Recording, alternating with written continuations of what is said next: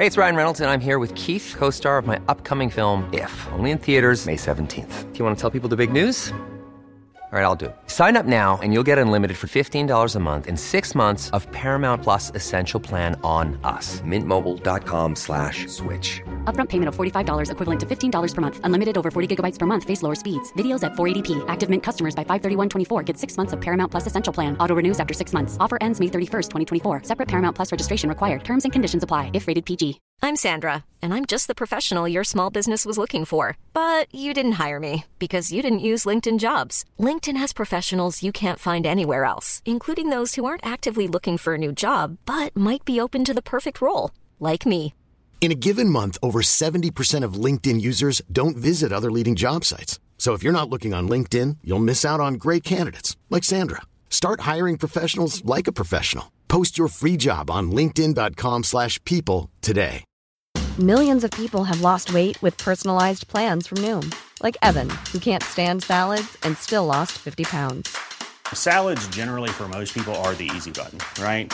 For me, that wasn't an option. I never really was a salad guy. That's just not who I am. But Noom worked for me. Get your personalized plan today at Noom.com. Real Noom user compensated to provide their story. In four weeks, the typical Noom user can expect to lose one to two pounds per week. Individual results may vary. What's up, my friend? You are listening to Real English Radio, the only podcast you need to learn real spoken English in a practical and interesting way. I'm your host, Tony Kaizen, and I will be your trusted guide on your linguistic journey to proficiency in the English language. In this episode, you're going to learn how to talk about your daily routine by listening to a short story. The name of this story is The Daily Grind. The daily grind refers to the monotonous routine of everyday life particularly the tedious and repetitive tasks that one must perform on a regular basis. It can also refer to the difficulties and challenges that one faces in one's daily life, such as the stress of a demanding job or the responsibilities of raising a family. Now, the daily grind follows Jason, a middle aged father of three living in New York City, as he navigates a typical day balancing work and family life. Despite facing daily challenges such as a hectic morning routine, a demanding job, and a difficult boss, Jason perseveres. His daily commute through the bustling city adds to the stress of his day. However, the love and support of his family give him solace and strength. Through it all, Jason remains focused on his responsibilities and finds comfort in his family's presence. So, what can you expect from this episode? Well, first, I'm going to read the entire story to you from start to finish. There's seven chapters, okay? Chapter one is about his morning routine. Chapter two is about breakfast chaos. Chapter three is about Jason's commute. Chapter four is about his time at the office. Chapter five is about his dreaded meetings with his boss. Chapter six is about heading home. And finally, chapter seven is about family time. And then after I read the story to you, I'll explain the key vocabulary words and phrases. Now, there's a lot of useful vocabulary in this story, and I'm going to do my best to explain it all while also teaching you alternative ways to say things and express yourself. So I hope you've got a notebook nearby because there's a lot to learn in this episode, all right? But let's not waste any more time, my friend. Let's get right into this story. Here we go. Chapter 1 the morning routine. Jason woke up to the shrill sound of his alarm clock, which pierced the tranquil silence of the morning. He groggily rubbed his eyes and reached for the snooze button, craving a few more minutes of precious sleep. But he knew he couldn't afford to linger in bed, not with his three children and a demanding job waiting for him. As he pushed the covers off and swung his legs over the side of the bed, Jason felt the familiar ache in his lower back. he sighed, realizing he was no longer a younger man. He stood up and stretched, feeling the tension in his muscles release, and then made his way to the bathroom to begin his morning routine. Jason turned on the faucet, and the cold water splashed against his face, jolting him awake. He grabbed his toothbrush and applied a generous amount of toothpaste, diligently scrubbing his teeth and gums until they felt clean and refreshed. He then stepped into the steaming shower, allowing the hot water to soothe his sore muscles and wash away the remnants of sleep. As he lathered up with his favorite soap, he relished the scent of lavender and chamomile that filled the air. After drying off, Jason headed to the bedroom to get dressed.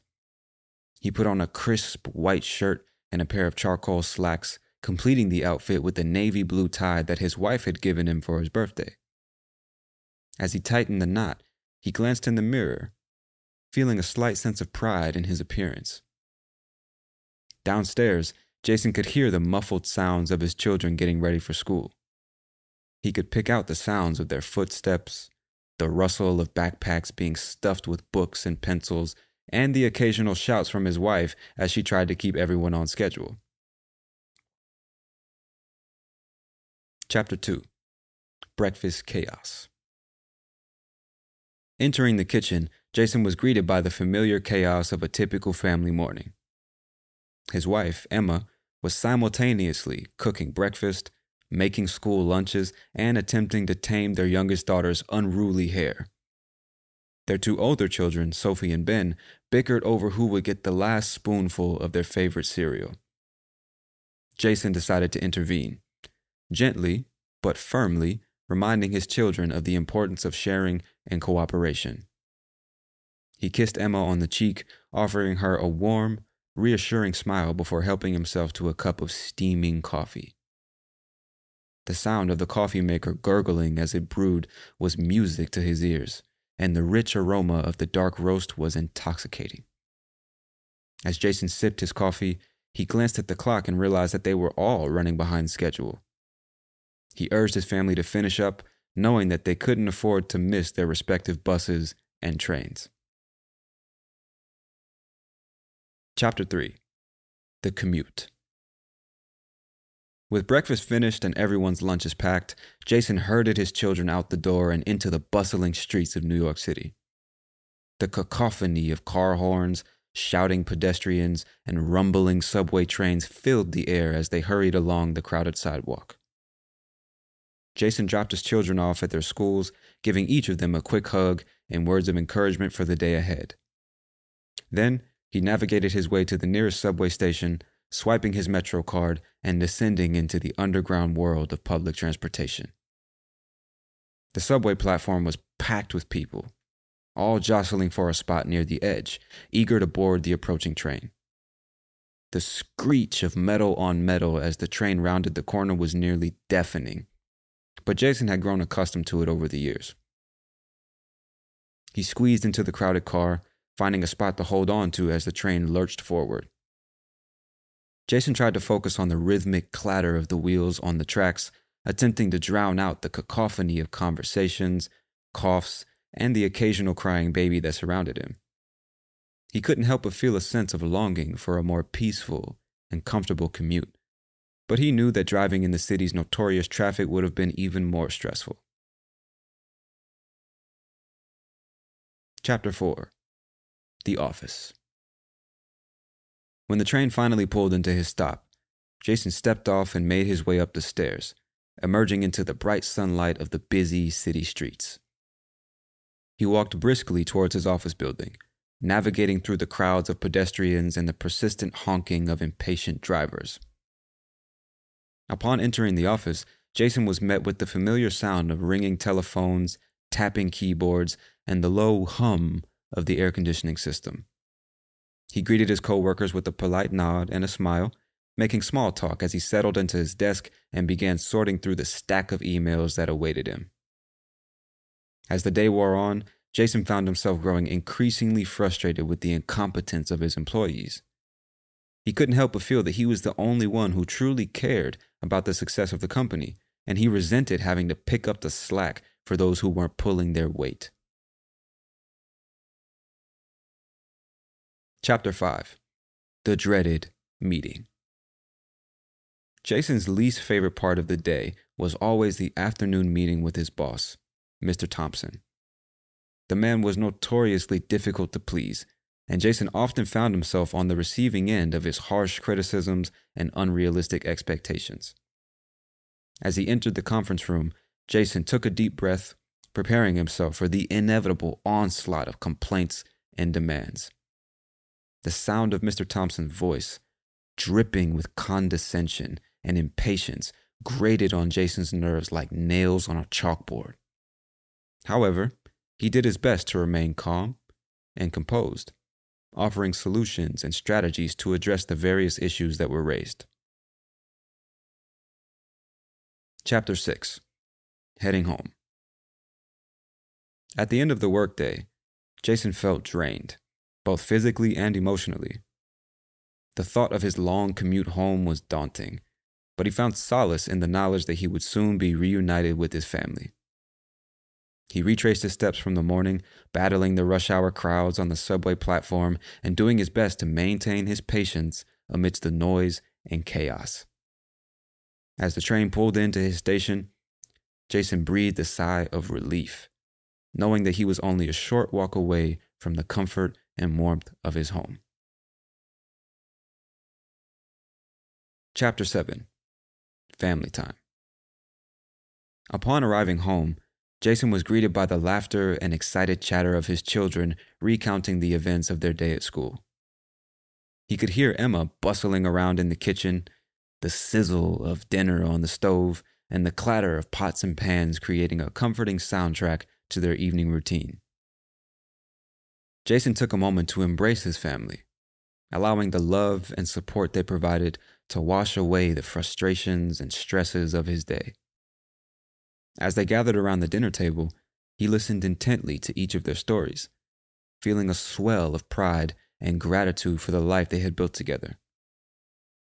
Despite the daily grind and the challenges that life often threw their way, Jason knew that there was nowhere else he would rather be than with his family, navigating the ups and downs of their shared journey together.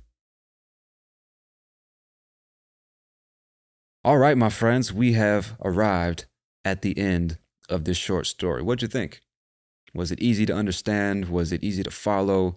Did you find it interesting or entertaining? Could you identify with Jason's situation, dealing with traffic and pedestrians and honking cars and city noise and air pollution and fucking crowded trains and shitty bosses with condescending comments and complaints and demands and shit like that? Could you identify with Jason's situation? I'm sure some of you could right? But anyway, now we're going to go back to the beginning of the story and I'm going to try to go through here.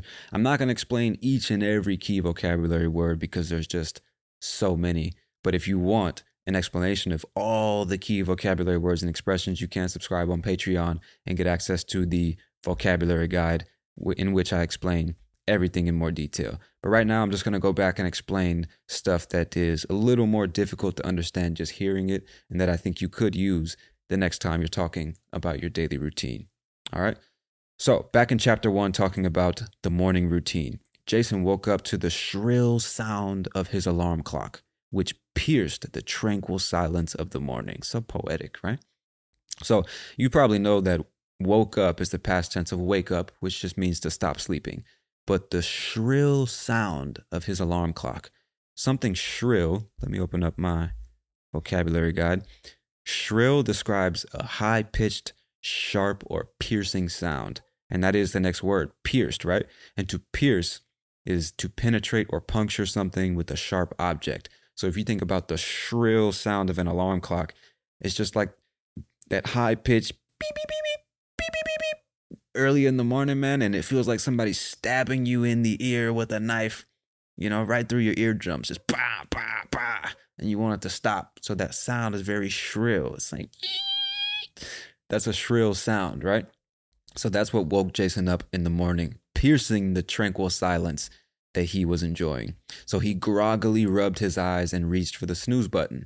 And groggily describes like a weak, unsteady, or dazed state, typically because you're sleep or you're sleepy, I should say, or you're sick. So if you think about what it feels like in the morning, when you wake up and you're still kind of like half sleep and you're just like, oh, man, what is going on? You know, somebody could say something to you and you wouldn't even understand because you're still kind of asleep. So he groggily just, uh, just rubs his eyes, trying to wake up, remember where he's at. and, uh, you know, get the day started. So when you wake up in the morning feeling kind of slow and sluggish and half asleep, you are probably feeling groggy. So he groggily rubbed his eyes and reached for the snooze button. And the snooze button is that button that we press to basically reset the alarm and it gives us, you know, 7 more minutes, 8 more minutes or 10 more minutes of sleep and then the alarm will go off again. So when you hit that button, the snooze button, that's what happens. And just in case you don't know, to snooze is like another way of saying to sleep, you know? So the snooze button allows you to snooze for a few more minutes before you have to wake up and face reality. That's pretty much the idea, okay? So then let me skip. For, no, he said, he said, I said in the story, he groggily rubbed his eyes and reached for the snooze button, craving a few more minutes of precious sleep. This is a very useful word. Craving is a strong desire or longing for something, usually food, but not always, right? So it's a noun and a verb.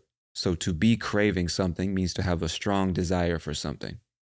Oftentimes it's food, but not always. Like in this case, it's sleep.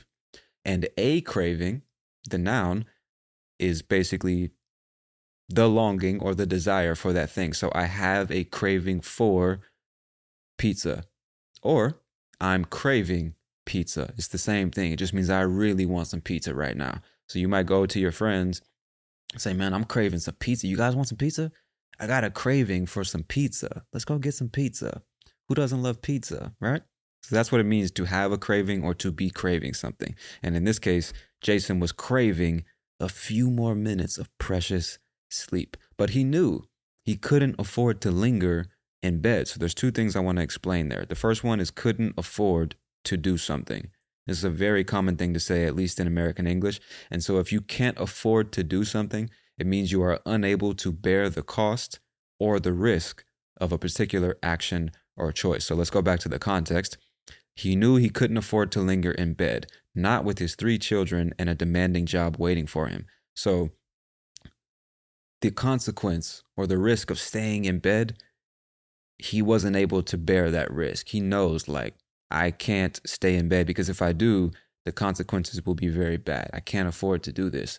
I cannot deal with the consequences of this action, so I'm going to do something different. I hope that makes sense. And you'll hear this all the time. I can't afford to stay here wasting time with you. The price of that action is too high. And it doesn't have to just be money, right? Because if I'm wasting my time with you, it means I can't spend my time doing something else. So I can't afford to stay here and waste time with you because I have more important stuff to do. So Jason couldn't afford to linger in bed. And to linger just means to stay or remain in a place longer than necessary. That's what it means. So you might be lingering around the house or lingering in bed. We'll use this context. You might be lingering in bed, just kind of like staying in bed longer than you should, longer than you need to because you're kind of lazy and you just wish you could go back to sleep. It's just another way of saying stay in bed, typically longer than you need to. And Jason could not afford to do that because he's got three kids downstairs that he needs to help get ready for school, and he's got a job waiting for him in the bustling streets of New York City. All right, let's continue. So he pushed the covers off, he swung his legs over the bed, and he felt a familiar ache in his lower back.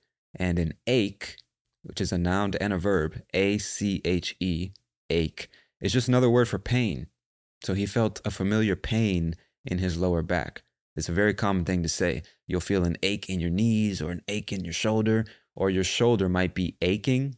In that case, it's a verb. So his back was aching, or he had a backache, or you might have a toothache or a headache, right? It's just a pain in your teeth, a pain in your head, a pain in your back. Hopefully that makes sense.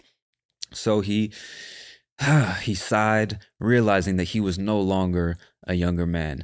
And this phrase right here, no longer, just means not anymore. It's another way of saying the same thing. So he realized that he was not a young man anymore, or he realized he was no longer a young man. Same exact thing. So he got up out of bed and he made his way to the bathroom.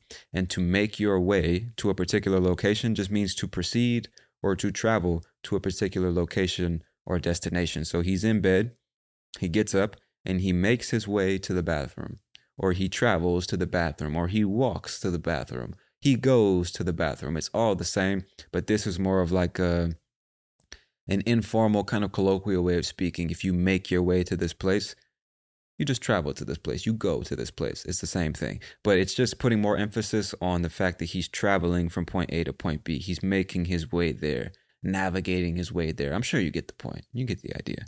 I hope. If not, leave me a comment on Patreon or something like that. But let's continue. Jason turned on the faucet. He splashed the water against his face, jolting him awake. And so if you picture in the morning, when you're still kind of half asleep, feeling kind of groggy, and you splash some ice cold water on your face, it kind of woof, just gives you like this electric shock almost, and it just jolts you awake. So to jolt is kind of it describes that that fucking that surge of energy, and you kind of flex your muscles, and it's just almost like you got shocked by an electric wire or something like that. The cold water just jolted him awake, right? So he grabbed his toothbrush and he starts diligently scrubbing his teeth and gums. So, diligently, let me look at the vocabulary guide, in a careful, persistent, and hardworking manner. So, he's just brushing his teeth, scrubbing them really good. And to scrub just means to brush like with a lot of pressure. When you really want to get all the dirt off of something, you might scrub the toilet to make sure it's super clean. You might scrub your car to get all the dirt and debris off of it. You might scrub your teeth and gums to make sure your teeth are really, really clean. That's what it means to scrub.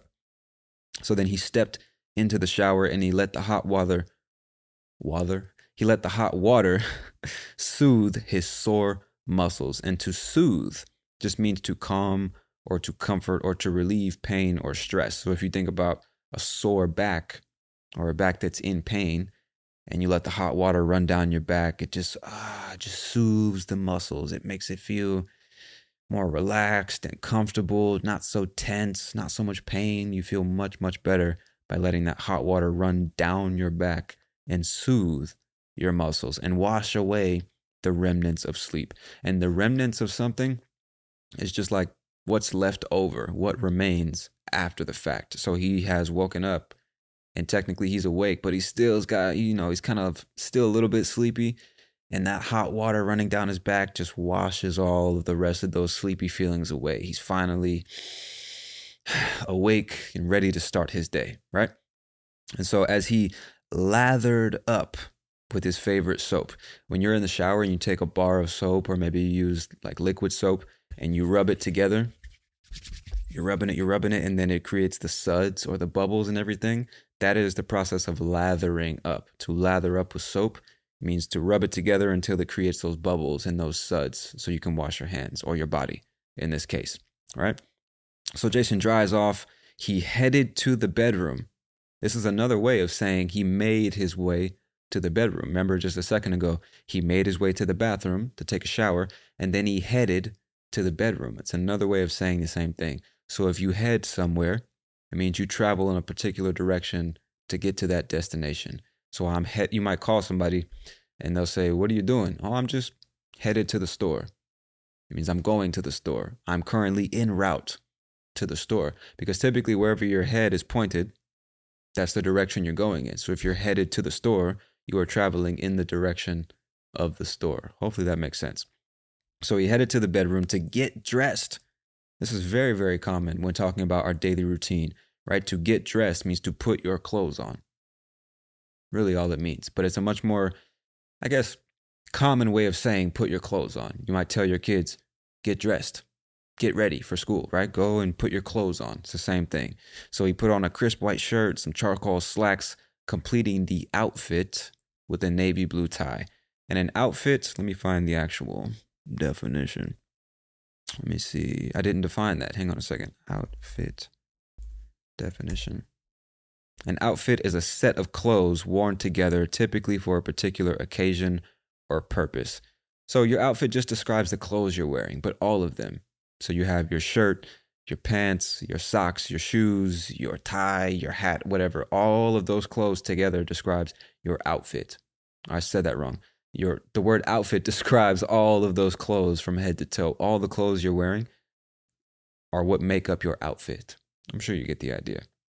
Right, so he glanced in the mirror, which is just another way of saying he looked in the mirror. But to glance is like to look quickly. So imagine he's looking forward and he looks really quickly to the side to see himself in the mirror, and he felt a sense of pride in his appearance. And then downstairs, Jason could hear the muffled sounds of his children getting ready. So downstairs just describes literally whatever's happening on the floor below you. Because in a house with two or three levels, typically two, right? You have the ground floor or the first floor.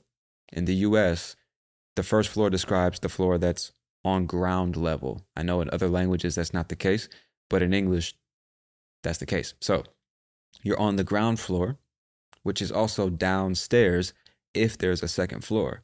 And then you have to walk up these stairs to get to the second floor. So when you arrive at the second floor, you are upstairs because you have walked up the stairs to the second level. And then you might walk back downstairs, and now you are located downstairs. So it's a location. I am upstairs on the second floor, or they are downstairs on the first floor. It's a very, very common thing to say. So downstairs on the first floor, he could hear his children getting ready. So to get ready for school, to get ready for work, to get ready for the day just means to do everything that's necessary to be prepared to start your day. So it involves getting dressed, making breakfast, spending time with the kids, uh, washing the dishes, whatever you do in the morning before you leave the house. All of that is typically getting ready for the day, right? All right, so he could pick out the sounds in their footsteps, the rustle of the backpacks. I think that's the most useful stuff. Actually, here, from his wife, he could hear the occasional shouts from his wife as she tried to keep everyone on schedule. And so to keep everyone on schedule just means to make sure that everyone's not late because you typically have a schedule. We wake up at 6:30, might take a shower, and at seven o'clock we eat breakfast, but we need to leave the house by 8 a.m. Because if not, then we're late everybody's going to be late for school and late for work. So to stay on schedule just means to be doing things at the proper speed to make sure you're not late, to make sure you don't fall behind schedule, right? To be late for whatever you're doing.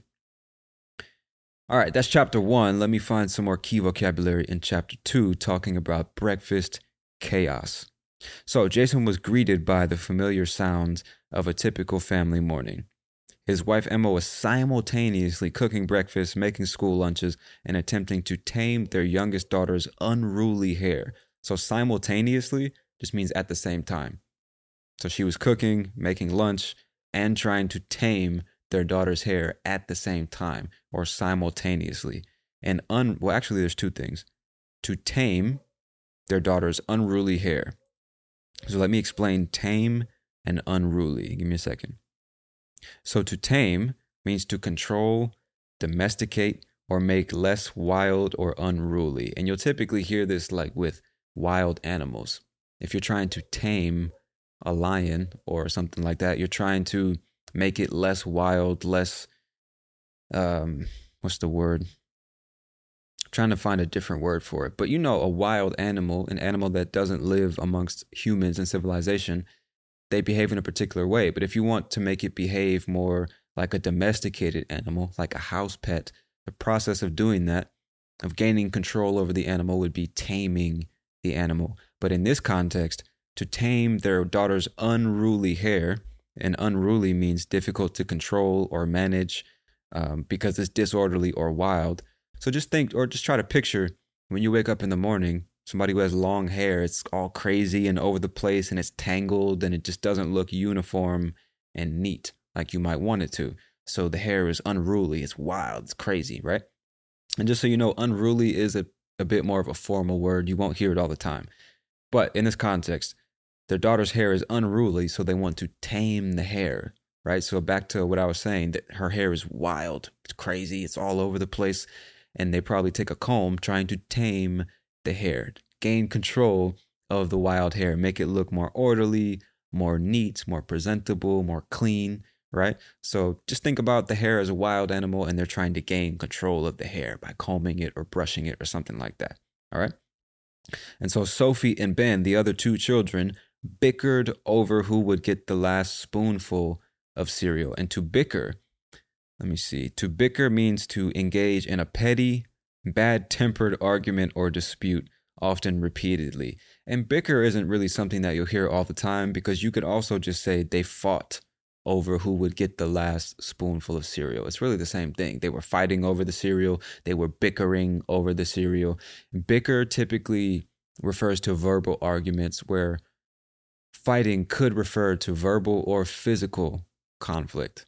You know what I mean? But bicker typically is always just verbal. They're arguing about who's going to get the last little bit or spoonful of cereal, right?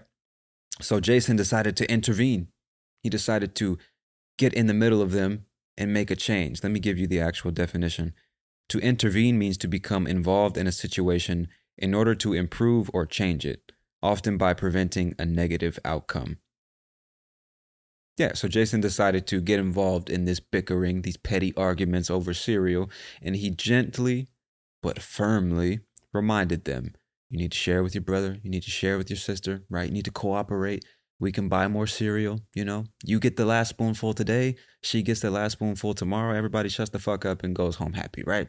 He had to intervene. And another word you might hear in relation to this verb is intervention, right? Let's imagine your cousin is addicted to some kind of drugs and their life is going to shit. It's going really, really bad. You and your family might decide to intervene or have an intervention and stop this from happening so that their life doesn't go any worse. Hopefully that makes sense. All right. Hey, it's Ryan Reynolds, and I'm here with Keith, co star of my upcoming film, If, only in theaters, May 17th. Do you want to tell people the big news? All right, I'll do it. Sign up now and you'll get unlimited for $15 a month in six months of Paramount Plus Essential Plan on us. Mintmobile.com slash switch. Upfront payment of $45 equivalent to $15 per month. Unlimited over 40 gigabytes per month. Face lower speeds. Videos at 480p. Active Mint customers by 531.24 get six months of Paramount Plus Essential Plan. Auto renews after six months. Offer ends May 31st, 2024. Separate Paramount Plus registration required. Terms and conditions apply if rated PG. Millions of people have lost weight with personalized plans from Noom, like Evan, who can't stand salads and still lost 50 pounds. Salads, generally, for most people, are the easy button, right?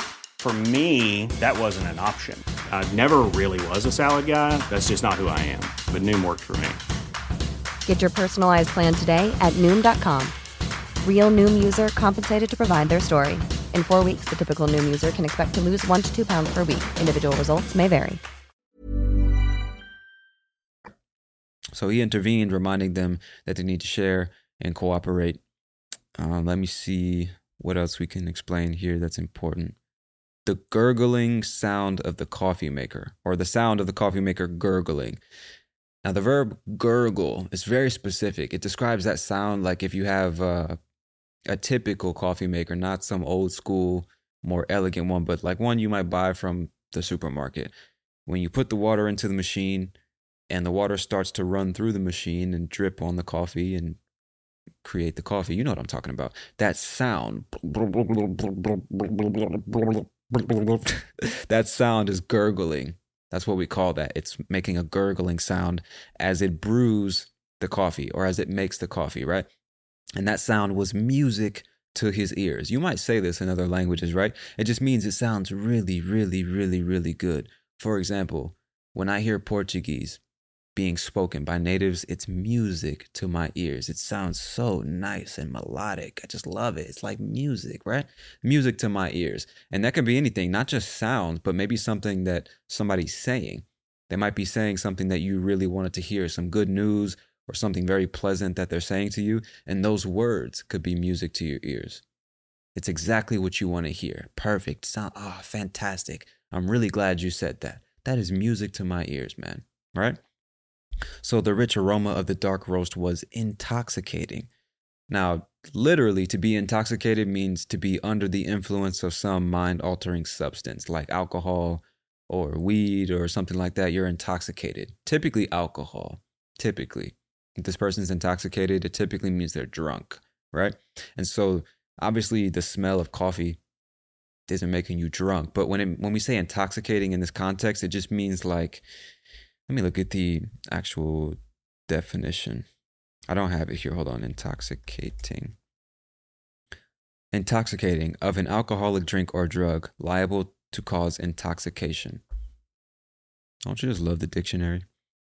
Intoxication, the state of being the state of being intoxicated, especially by alcohol. So the dictionary isn't going to help us on this one. But if we say that this smell was intoxicating, it's just like You smell it and it's like, oh man, imagine if you were just taking a shot of alcohol or a hit off of a joint or something like that. And it's just this piece, this sense of calm and euphoria and happiness just rushes over you. And when you smell that rich coffee in the morning, it's just like, oh man, that is fantastic. It's intoxicating. It's like you've traveled to another world and you're just lost in this fantastic smell of coffee in the morning. It's intoxicating, right? So Jason sipped his coffee because you might drink the coffee normally, just like any other drink, but to sip means to take small amounts of the liquid as you drink it. Just you're sipping your coffee, not gulping it in large quantities. You're just sipping small quantities of the coffee, right? And then Jason realized that they were running behind schedule.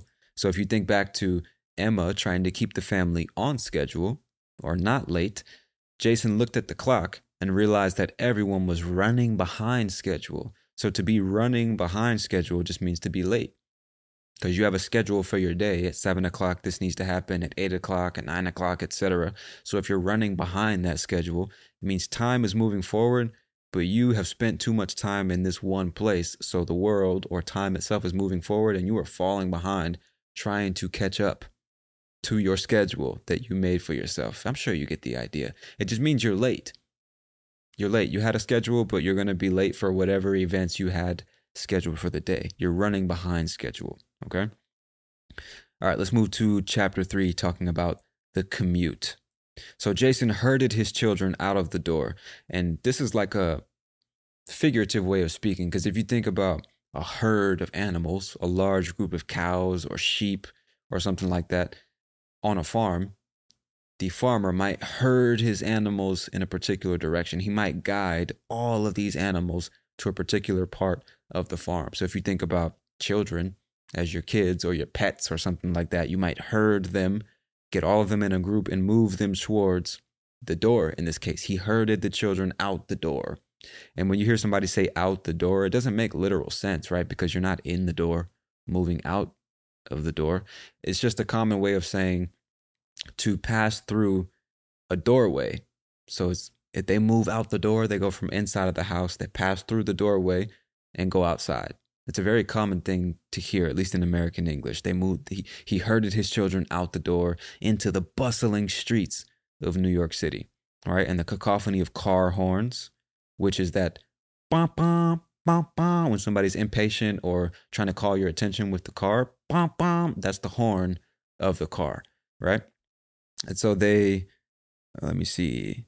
The cacophony of car horns, shouting pedestrians, and rumbling subway trains filled the air as they hurried along the crowded sidewalk. So to hurry along the sidewalk, just it describes this the idea of like moving very quickly or moving in a rush along the sidewalk because the sidewalk is a long flat surface and you are traveling. It doesn't really make literal sense, but that's how we describe traveling across, which isn't really the right word, traveling along the surface. There's many ways to say it, and I don't want to confuse you because prepositions are always difficult, but hurrying along a surface, in this case the sidewalk, just means rushing along the surface, moving quickly along that surface. If you're watching on YouTube, you can see I'm trying to illustrate what it means to move along a surface. But uh, that's the best I can do without taking too much more time. But it just means they moved very quickly down the sidewalk because they were late. They didn't want to be late for school or late for work, so they hurried along the sidewalk. They rushed along the crowded sidewalk. And maybe you don't know what a sidewalk is because you have the street where the cars drive or travel, but on each side of that street, at least in the States, it's very common to have sidewalks, which is literally the side of the street where people walk. That's why we call it the sidewalk, okay? All right, so Jason dropped his children off. This is an important phrasal verb to drop off. And that just means to leave someone or something in a particular location before you leave. So you have your two kids or your three kids in this case, you take them to school and you drop them off at school, which means you take them there, you leave them there, and then you go to work. And then later you might come back to the school and pick them up. That's the opposite of drop off in this case. To drop them off at school means to leave them at school. To pick them up from school means to go back to that school get the kids, and then leave and take them home. Okay, so he dropped them off at school. Then he navigated his way to the nearest subway station. And to navigate your way to some place is just like a figurative way of saying to go to some place because to navigate is like to you're looking at a map trying to follow the right directions to get to your location, but it's not really like navigating like he's on a ship or something like that. It's just a figurative way of speaking. You won't hear it all the time, but hopefully now you understand what it means. And then he swipes his Metro card and descends into the underground world of public transportation. So if you have a metro in your city or a train or something like that, you might have a card that you need to swipe through the machine so that it can take some credit and give you access to the actual station and then you enter and get on the train. You cannot enter the actual train without swiping your card or paying for a ticket or something like that. He's just describing the action of running the card through that machine to charge your card um, for that particular trip. I'm sure you get the idea. So the subway platform was packed with people. If the subway platform is packed, or if any place is packed with people, it means it's it's full of people. Full of people. So the subway platform was full of people or packed with people, right? Everyone was eager to get on the train. And the screech of metal on metal as the train rounded the corner was nearly deafening. So the screech describes that sound. If you think about metal rubbing against metal with no lubrication, just dry metal on dry metal is screech. That's a screeching sound. And I'm sure you you've heard that before when the when the train hits the brakes or pumps the brakes, it when it needs some new brakes, it makes that sound. That's a screeching sound of metal on metal. And that sound was nearly deafening. So a deafening sound is something that's so loud it feels like it's going to make you go deaf. You're going to lose your hearing because of how loud the sound is. And obviously, that sound isn't actually going to make you deaf, at least not in the short term. But that's a very, um, not poetic, but it's a more advanced way of describing a very loud sound. So the, the screeching sound was really, really, really loud, or the screeching sound was deafening. Use that one the next time you talk about a very loud sound, all right? And then it says Jason had grown accustomed to this sound over the years. So to grow accustomed to something is a slightly more formal way of saying to get used to something. And I know this phrase confuses a lot of English learners to be used to or I used to because those are two different things. So it gets confusing at times. But to get used to something or to become accustomed to something or to grow accustomed to something. Let me look at the vocabulary guide chapter 3. Hang on. Here we go. To grow accustomed to something means to become familiar or comfortable with something through exposure or experience. Now, I'm sure for people who speak like Latin based languages, accustomed sounds familiar because that word exists in your language. But in English, to me, it sounds a bit more formal. I would say to get used to something much more often than I would say to grow accustomed to something. But they are the same thing, and you can use both. There's no problem with that. Okay? So he had become accustomed, or he had gotten used to the screeching, deafening sound of metal on metal over the years. Okay, let me see. How about drown out? So Jason tried to focus on the rhythmic clatter of the wheels on the tracks attempting to drown out the cacophony of conversations, coughs, and the occasional crying baby. So, to drown out a sound, to drown out something, in this case a sound, means to make a sound inaudible or less noticeable by producing a louder sound or more dominant sound. So, if you think about people around you talking and making conversation, it's, it's relatively loud, but the sound of the wheels clack, clack, clack, clack, clack, clacking on the track or the train tracks, if you focus on that, in your mind, that sound might become louder than the sound of people talking around you. So the, the louder sound is drowning out the quieter sound. Hopefully that makes sense. That's what it means to drown out a sound, okay? And so during that time, Jason couldn't help but feel a sense of longing. So if you can't help but do something, it means you can't stop yourself from doing something right?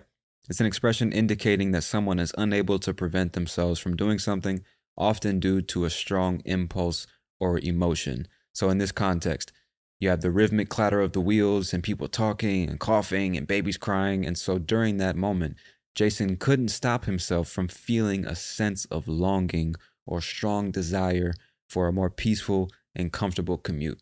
He couldn't help but wish that his commute was more peaceful and more comfortable. He couldn't stop himself from feeling this desire. He just couldn't help it. It's a very common thing to say in English, okay? All right, moving on to chapter four, talking about the office. The train pulled into his stop, which just means it arrived and stopped at this particular station. It pulled into his stop, and Jason stepped off the train, right? So initially, you step on the train, and then when you arrive at your destination, you step off the train, okay? And he briskly walked towards his office building. Briskly just means relatively quickly. Let me find the actual definition. Briskly, quickly or energetically, often in a way that shows purpose or determination. And this isn't a word that you'll hear every day or every week or even every month, but it does mean just with some energy to it. You know what I mean? If I briskly walk to this place, I energetically or quickly walk to this place, probably because I don't want to be late for work, right? And so again, he heard the crowds of pedestrians and the honking of impatient drivers. So if you think back to, I think it was chapter one, maybe two, people with their car horns going bum bum. The action of pressing on the horn to make it make a loud sound is honking. All right, so the horn, bah, it honks. So if you honk your horn, you make it go bah, bah, right? I'm sure you get the idea. That's what we that's the word we use to describe that. So then Jason was met with the familiar sound of tapping keyboards, the hum of the air conditioning system, and he greeted his coworkers with a polite nod. So to nod your head means to move it up and down, you know, as if you're saying yes. I am nodding my head. You know that motion you do when you want to tell somebody yes without saying the word yes? That is nodding. So a polite nod as to acknowledge somebody without having to say any words. You just you nod and smile. It's like a nonverbal way of saying hello, right? And then Jason settled into his desk. So to settle into a particular place or location just means to become comfortable. So you just imagine you arrive at the office, you sit in your chair and you kind of uh, just settle in and get comfortable. You get used to your new location for the next eight hours, right? You settle into your desk and you sort through the emails that are waiting for you. So as the day wore on, as the day wore on, to wear on, which is the present tense, or the infinitive, I should say, if something wears on, it means it progresses or continues, usually in reference to time, often implying a sense of tediousness or tiring. No, tediousness or tiring duration. That's what it says. So just think about like a long, tedious day. You have all these tasks and all this work to do, and it's just, ah, it just seems like the day can't move any slower. Every minute feels like an hour. Every hour feels like a day. The day is just wearing on. Because if something is wearing on you, it's like grinding away at you, and just slowly but surely it takes away layer after layer of your spirit. In this case, the day is just going on and on and on, right? The day is wearing on. So as the day wore on in the past, as the day wore on, Jason found himself growing increasingly frustrated with the incompetence of his employees, the lack of skill, the lack of professionalism, right? The lack of technical ability, the lack of attention to their work. Jason was increasingly frustrated with this incompetence of his employees, right? And he resented having to pick up the slack. So, what does this mean? To pick up the slack means to compensate for the deficiencies or lack of effort from other people, often by working harder or taking on additional tasks. So if your team members, your coworkers, employees, or whatever, they're not doing enough work, you have to pick up the slack. You have to pick up their slack, which means you have to do stuff that they're supposed to do to make sure everyone doesn't fall behind. So Jason resented this, having to pick up the slack for those who weren't pulling their weight. And so to pull your weight means to contribute or do your fair share of work or effort in a group situation.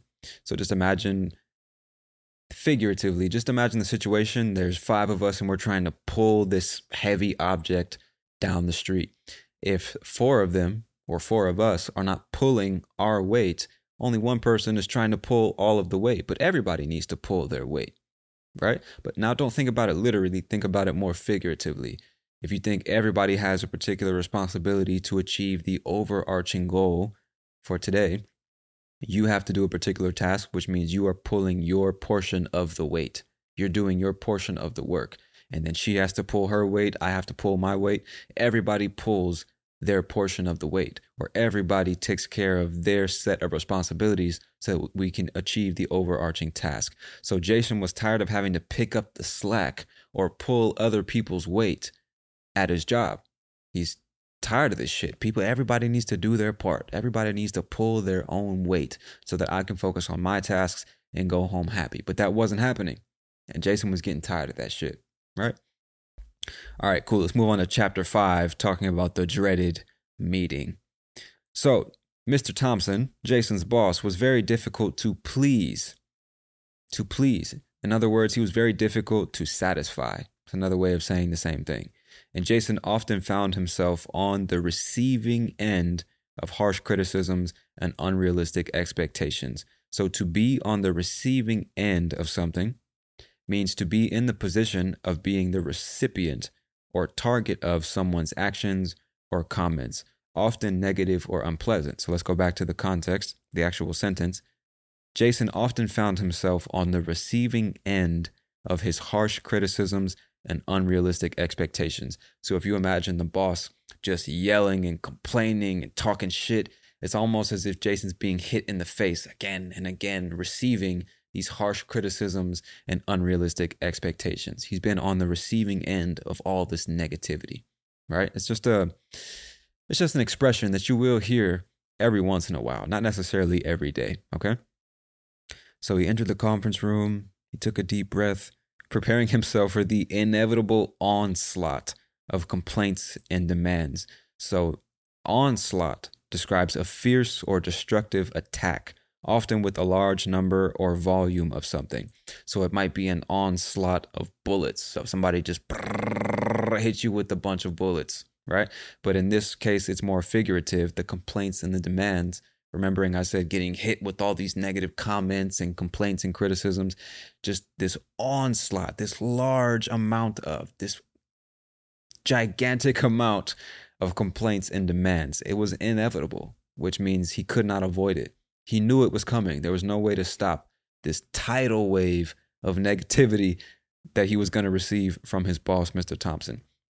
And the sound of Mr. Thompson's voice dripping with condescension, dripping with condescension. This is like a, a figurative way of saying full of condescension, right? Because if you think of a cup and you fill it with water and you keep pouring even after the cup is full, water will start to drip from the cup. It'll overflow and start to drip from the cup.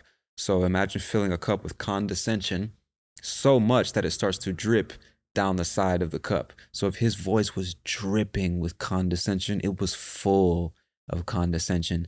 And condescension is an attitude of patronizing superiority, often expressed through actions or words that treat others as inferior or less knowledgeable. So just imagine this boss talking in a way like as if he was truly superior to Jason, right? He's looking down at Jason as he hits him with complaint after complaint, criticism after criticism, or critique, I should say, critique after critique, just boom, boom, boom, negativity on top of negativity. And his, you could hear it in his voice that he viewed Jason as inferior, right? He spoke in such a condescending manner. His voice was dripping with condescension and arrogance and a sense of superiority, right? All right, cool. So it grated on Jason's nerves like nails on a chalkboard. This is something that we'll often say when it's something that we really don't like hearing. It sounds really bad to us. So if something sounds amazing, we'll say it's like music to my ears. If it sounds horrible, it's like nails on a chalkboard. Like literally, if you take your nails put them on a chalkboard and it makes that screeching sound, right? So the sound of his boss's voice just ah, it fucking grated on his soul as if it were like nails on a chalkboard. It was really, really bad. It, it was terrible. It was a terrible experience to hear this condescension from his boss, right? But he did his best to stay calm and composed, and he tried to address all the various issues that were raised, right? So let's move on to chapter six. And I don't know if you guys are going to be able to hear this, but outside of my building, they're cutting the grass right now. So hopefully it won't be too loud. I guess I won't find out until I edit this episode, but let me apologize in advance. Anyway, moving on to chapter six, heading home. Jason was drained physically and emotionally, and the thought of his long commute home was daunting. So, if something is daunting, it means it just appears difficult or intimidating, right? It, causes you to feel discouraged. So, maybe the idea of becoming fluent in a foreign language seems daunting to you. Just thinking about it, you feel that, oh, no, nah, it's going to be too difficult, man. I don't want to do that shit. It's going to take so long and be so hard and take so much time and blah, blah, blah. Just the idea is daunting. You feel defeated before you've even started, right? That's what it means if something feels daunting to you. But Jason found solace in the knowledge that he would soon be reunited with his family. So, solace is just comfort or relief from times of distress or sadness or suffering. So, when he thinks about being home with his family, that gives him a sense of peace and relief, even though he has to go through this long commute home, which felt daunting. So, it feels discouraging and negative and just overwhelming. But thinking about his family, it's all right. I'm going home to my family. I'm going to see my wife and my kids. It's no big deal. It's all good, right? So he retraced his steps battling the rush hour crowds. This is a very common thing to say when talking about your daily routine and commuting to and from work because rush hour is just the peak hour of traffic and highway congestion and so many people on the roads and in the streets. It's the peak hour. Everyone's in a rush to get home or to get to work. That's rush hour. So in the morning, everybody's rushing to get to work that's rush hour. And the freeways and the streets are packed with cars and people. And on the way home, there's another rush hour when everybody's trying to get home. You get the idea. All right. All right, let's move on to the final chapter, number seven, talking about family time. So Jason got home, he hugged the wife and kids, and he could hear the sizzle of dinner on the stove. And the sizzle describes that sound like if you put a frying pan on the stove you turn on the heat and maybe you put like a nice steak on the stove or in the frying pan on the stove. That sound that it makes when it's cooking, that sound is sizzling, right? So the sizzle, that sound of a sizzling steak on the stove, and the clatter of pots and pans. And so the clatter describes, you know, a bunch of pots and pans, bing, clang, cling, cling, cling, clang, clang, clang. That's the clatter of pots and pans that he could hear, and that was creating a comforting soundtrack to their evening routine. Now, this is like a figurative way of speaking because the soundtrack is the music kind of like in the background of a movie or a video or a TV series or something like that. That's the soundtrack, the sound that you can hear in the background. So he's at home just spending time with the kids, and in the background, in a different room in the kitchen, he can hear the sizzling of the steak and the clatter of the pots and pans, and that kind of acts as the soundtrack to his life story or to the evening routine, as it says here in the story, right? And so in the next paragraph, as they gathered around the dinner table, this is a common thing to say because to gather means to kind of come together, bring lots of things together in a, in a small space. And so to gather around the dinner table means maybe we're all in different rooms, but we come together and we're seated around the table, literally, because the table is probably circular and each of us has a place around that table. So we gather around this particular object. In this case, the dinner table. You know what I mean. And so Jason was listening intently to each of their stories about the day, and he felt a swell of pride and gratitude. A swell of pride or a swell of gratitude just means an overwhelming sense of gratitude and pride. Just think about a wave washing over you. A wave of gratitude and pride just washed over him as he listened to his family talk about their day. He just felt so grateful to have his wife and beautiful kids, right? And despite the daily grind, or in, let me find the actual definition before I continue that. Despite, used to introduce a statement that contradicts or contrasts with a previous statement or circumstance, indicating that the latter, or the second thing mentioned, does not prevent the former from being true. So let's go back to the actual sentence. Despite the daily grind and the challenges life often threw their way, Jason knew that there was nowhere else he would rather be. So, even though he has to experience the daily grind and the challenges and the traffic and his shitty boss with his dripping, you know, his voice dripping with condescension and all these negative things, all these challenges, even though he has to deal with that and experience that Monday to Friday, Jason still knew that there was nowhere else he would rather be than with his family. So it's like, man, I, got this family, all these responsibilities, I have to deal with all this shit.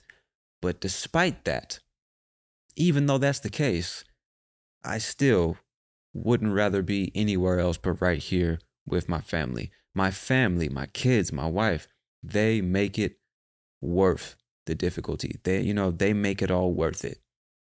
Being able to be with them and spend time with them and hear about their stories and see their smiles, hear their laughter, that makes all of the negative stuff worth it. You know, it gets me through a rough day. It gets me through those dreaded meetings with my shitty boss. So, despite the fact that I have to deal with all this negative stuff, I still wouldn't trade it for anything because I have all this positive stuff over here that makes it worth it. Hopefully that makes sense. And so, back to the sentence despite the daily grind and the challenges that life threw their way. Let me find the definition. So, threw their way means directed or sent uh, in their direction such as comments, objects, or I didn't read that correctly at all. Let me just define this myself. Despite the challenges that life threw their way, that's just like a figurative way of saying, despite the challenges that life presented him with. Because if you think about like a ball, for example, and I throw it in your direction, imagine life throwing problem after problem after problem at you. It's throwing it your way or in your direction, which is another way of saying the same thing. So, despite the challenges that life often threw in his direction, or presented him with, or hit him with, Jason knew that there was nowhere else he would rather be. And would rather basically means to prefer. So, if he would rather be with his family, it means he prefers to be with his family. If I would rather watch TV than listen to music, it means I prefer to watch TV. You see what I'm saying? So there's nowhere else he would prefer to be than with his family, navigating the ups and downs of their shared journey together. And the ups and downs just describes the positive and negative experiences of life. When something's positive, you're you're riding high, you're feeling good, everything's positive, and then boom, you get hit with some negative shit and you go low. Your energy is low, your happiness is low, you're just feeling low and negative and sad or frustrated or whatever and then something good happens and you're riding high again, you know? So the ups and downs of life, the good and the bad, the positive and the negative, the rewards and the challenges. You see what I'm saying? It's a very common way to just talk about the nature of life. Sometimes it's good, sometimes it's bad. You know, I guess it's both all the time. Nothing's all good or all bad, right? Uh, life is all ups and downs, like a roller coaster. Sometimes it's good, sometimes it's bad. But, my friend, there you have it. Now you should have a ridiculous amount of useful English vocabulary that you'll be able to use when talking about your daily routine. From eating breakfast and getting ready for work to commuting, dealing with your boss, and unwinding at the end of a long day. Now, I highly suggest you listen to the episode at least one more time to review everything that you've heard today. Also, consider subscribing on Patreon to get access to the episode script and vocabulary guide so you can really learn effectively with the podcast and support my work at the same time. So the link will be in the description of this episode. Now, I want to thank you so much for your time and your attention, my friend. I hope you've enjoyed the show. I'm your host, Tony Kaizen, and I will talk to you soon. Peace.